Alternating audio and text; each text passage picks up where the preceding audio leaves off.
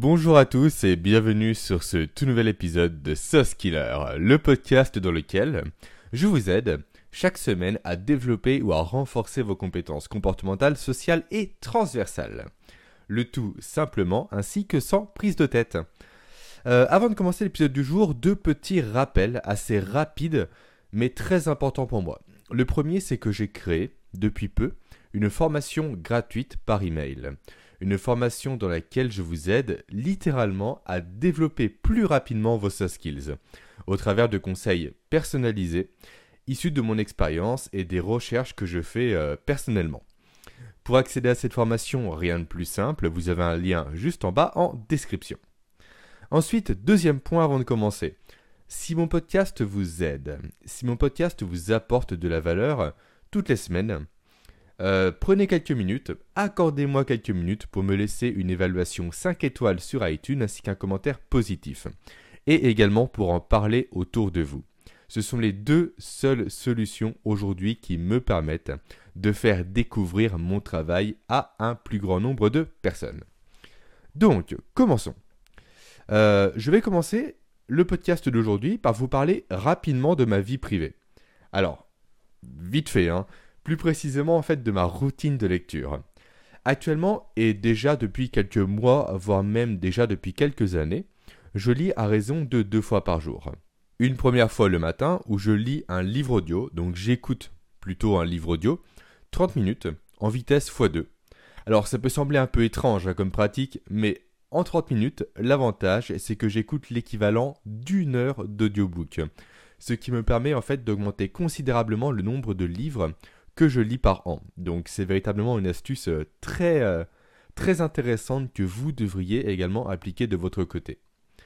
Euh, d'ailleurs, j'écoute également mes podcasts en accéléré. Alors tout dépend des podcasts, mais j'alterne entre du x1,5 et du x2 selon les émissions que j'écoute.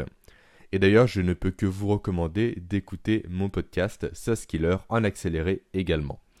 Si vous n'avez pas l'habitude, commencez par du 1,25 puis augmentez tranquillement jusqu'à atteindre 1,5, 1,75 et 2 par la suite.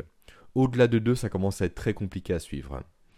Bref, pour revenir à mes habitudes de lecture, le matin, c'est là que je suis le plus réceptif à l'information.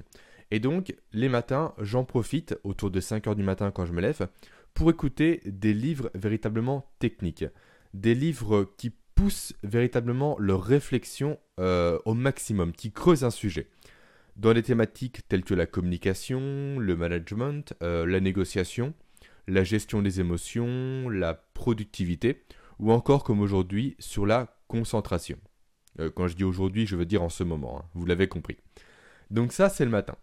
Ensuite, je lis à nouveau le soir, juste avant de dormir. Et là, je passe sur support papier cette fois-ci.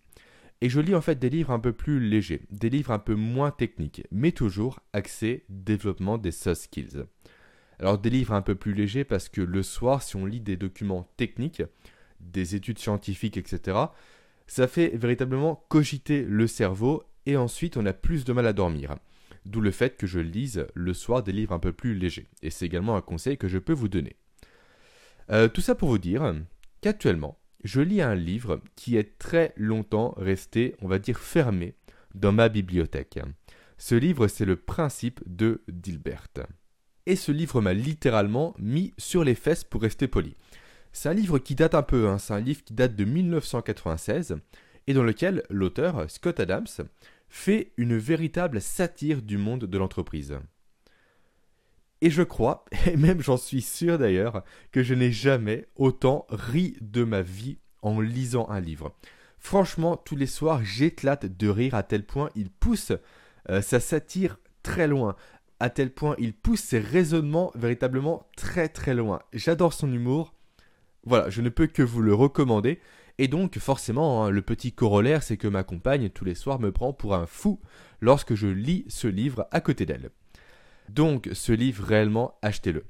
D'autant plus qu'il est disponible sur Amazon à moins de 10 euros. Donc euh, vous n'avez quasiment euh, aucune excuse pour ne pas l'acheter. Je vous mets un lien juste en bas en description pour encore vous faciliter la vie. Donc, pourquoi je vous parle de tout ça? Je vous parle de ce livre et de ma routine de lecture car c'est justement le principe de Dilbert, de Scott Adams, qui m'a fait avoir cette semaine une réflexion très importante sur les soft skills. En fait, dans son livre, Scott Adams présente ce qu'est le principe de Dilbert, un principe qu'il a créé. Un principe selon lequel, d'après lui, les gens les moins compétents dans une entreprise sont systématiquement affectés au poste où ils risquent de causer le moins de dégâts possible. Les postes de manager. Donc d'après lui, tous les managers sont des personnes incompétentes qui sont placées sur des fonctions managériales pour ne pas causer de tort à l'entreprise. Et en fait, ce, euh, ce principe énoncé par Scott Adams ne sort pas de nulle part, il ne l'a pas pondu littéralement de toutes pièces. Il s'est inspiré, ouvertement d'ailleurs il le dit, hein, euh, du principe de Peter, du seuil de compétence mis en évidence par, euh, je ne sais pas les fonctions qu'il avait, mais par Lawrence Peter. Je crois que c'est un sociologue de mémoire. Et en fait, le principe de Peter, c'est le principe selon lequel, dans une entreprise, tout employé tend à s'élever jusqu'à son niveau d'incompétence. Autrement dit, tout employé qui rentre dans une entreprise va évoluer, puis évoluer, puis évoluer encore et encore, jusqu'à occuper, un jour, des fonctions pour lesquelles il n'aura pas les compétences nécessaires pour les occuper réellement. Et vous savez quoi? Cette théorie, satirique également, cette théorie un peu humoristique du principe de Peter, moi j'y crois.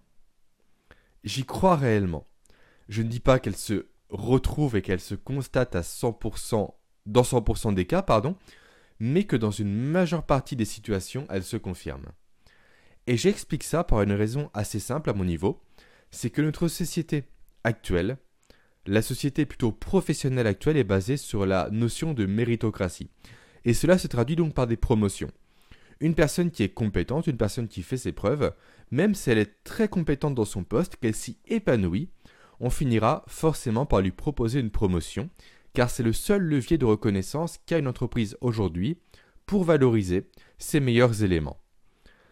Et donc au début, certes, les promotions ont véritablement un intérêt, elles ont un sens, car le salarié va évoluer sur de nouvelles compétences qu'il va apprécier, il va s'épanouir dans le nouveau poste qui lui est proposé, mais au bout d'un moment, il va se retrouver sur des nouvelles fonctions pour lesquelles il n'aura pas les épaules pour les assumer. Et donc il va arriver à son seuil de compétence, il va atteindre le principe de Peter. Donc tout ça pour dire que selon moi, tout le monde ou presque est destiné à subir le principe de Peter. Tout le monde ou presque est destiné à atteindre son seuil de compétence. Et c'est normal. Encore une fois, c'est comme ça que fonctionne le monde du travail, en tout cas en France. Et même à l'étranger d'ailleurs. Mais une fois ce stade atteint, parce que forcément vous aussi vous allez l'atteindre un jour, hein, peut-être même que vous y êtes aujourd'hui. Donc une fois ce stade atteint, il y a deux choix qui vont s'offrir à vous. Soit cela va vous plaire, vous allez vous y complaire, vous allez tout simplement dire ok bah c'est bon, j'atteins mon, mon stade euh, de compétence, mon seuil de compétence plutôt, je reste où je suis, les fonctions que j'occupe, grosso modo je ne peux pas les assumer, mais je vais y rester, je vais faire semblant, je vais m'occuper en réunion contre-productive, et ça va être bien comme ça. Ça, c'est la première solution. C'est la solution euh, que la majeure partie des personnes aujourd'hui adoptent. Mais j'espère que si vous m'écoutez aujourd'hui, que si vous m'écoutez depuis déjà plusieurs podcasts, que ce n'est pas la solution vers laquelle vous allez vous orienter. La deuxième solution est plus adaptée à vous. C'est le fait de développer ou de renforcer vos compétences comportementales, sociales et transversales. Donc de développer ou de renforcer vos soft skills. Car oui, oui, selon moi, les soft skills, et j'en suis même sûr d'ailleurs, sont l'arme la plus puissante, et d'ailleurs même c'est la seule arme qui existe, pour supplanter le principe de Peter. Pourquoi? Alors laissez-moi répondre à ce pourquoi par une autre question. Qu'est-ce qui fait, selon vous, un bon manager? Qu'est-ce qui est signe, selon vous, qu'une personne haut placée dans une entreprise est quelqu'un de respecté, est quelqu'un de confiance? Ses hard skills, ses compétences techniques? Non. Ce ne sont pas les compétences techniques qui font qu'un manager est respecté. En tout cas, pas sur le long terme. C'est son charisme. C'est son éloquence. C'est sa capacité à communiquer, sa capacité à comprendre les autres, sa capacité à être productif, sa capacité à être efficace. Un bon manager n'est jamais le plus doué dans l'entreprise sur l'aspect technique. En tout cas sur l'aspect technique pour les fonctions sur lesquelles il est placé. Non. Par contre, un excellent manager, un bon manager est une personne qui sait fédérer autour de lui les meilleurs spécialistes dans les domaines de compétences où il n'est pas le meilleur. C'est la personne qui sait fédérer des autres personnes et les faire travailler ensemble, sans accroche, sans amicroche, dans l'atteinte d'un but commun. Un bon manager n'est donc pas un homme orchestre, n'est donc pas une personne qui sait tout faire mais qui au final le fait mal. Non, un bon manager est un chef d'orchestre. Et comment une personne devient un bon chef d'orchestre? Elle le devient par le développement de ses compétences sociales, comportementales et transversales.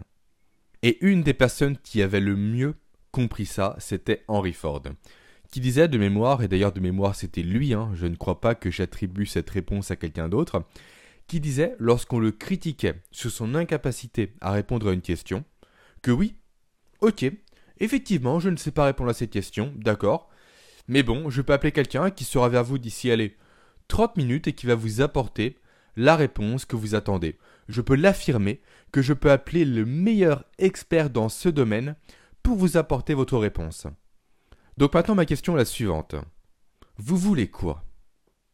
Est-ce que vous voulez subir le principe de Peter? Est-ce que vous voulez un jour atteindre votre seuil de compétence? Ou est-ce que vous souhaitez devenir comme Henry Ford?